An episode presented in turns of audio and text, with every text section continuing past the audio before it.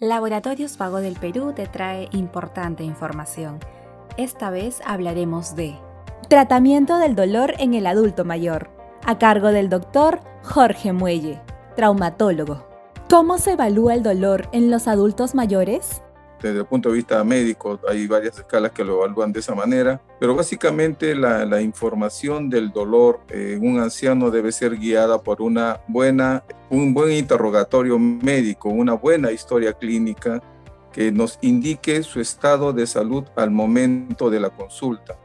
Para ello necesitamos siempre que sea evaluado desde el punto de vista clínico, es decir, saber su estado de salud al momento de la consulta, saber qué problema de salud tiene previamente, saber el motivo de la consulta en esos momentos, qué medicamentos toma en esos eh, momentos, qué enfermedades tiene al momento de la consulta. Es decir, hacer una historia clínica integral, de tal forma que nos permita entender el motivo tanto del dolor del paciente a través de la consulta, como de las medicinas que se le puedan dar cuando sea necesario hacerlo al finalizar esto. ¿Cuál es la prevalencia del dolor en los adultos mayores en comparación con los jóvenes?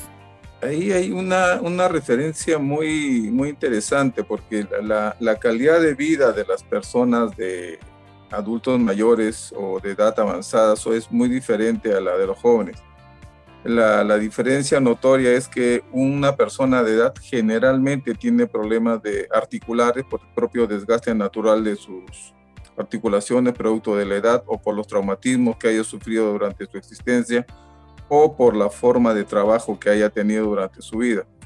Evidentemente, el, problema del dolor en adulto mayor va a ser muy diferente al problema del joven cuya vida todavía está empezando desde el punto de vista articular y por lo tanto sus huesos, por decirlo de alguna manera, todavía conservan su estado normal inicialmente, ¿no?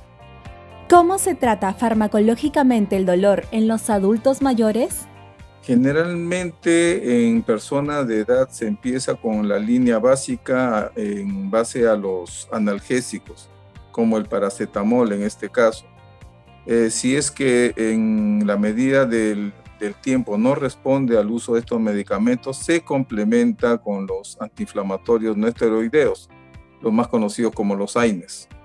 De acuerdo a ello y de acuerdo a su respuesta, se puede pasar a los medicamentos llamados neurolépticos, como la gabapentina o la pregabalina.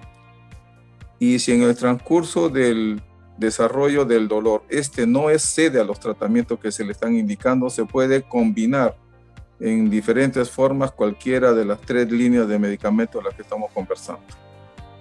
Sigue informándote con Laboratorios Vago del Perú. Ética al servicio de la salud.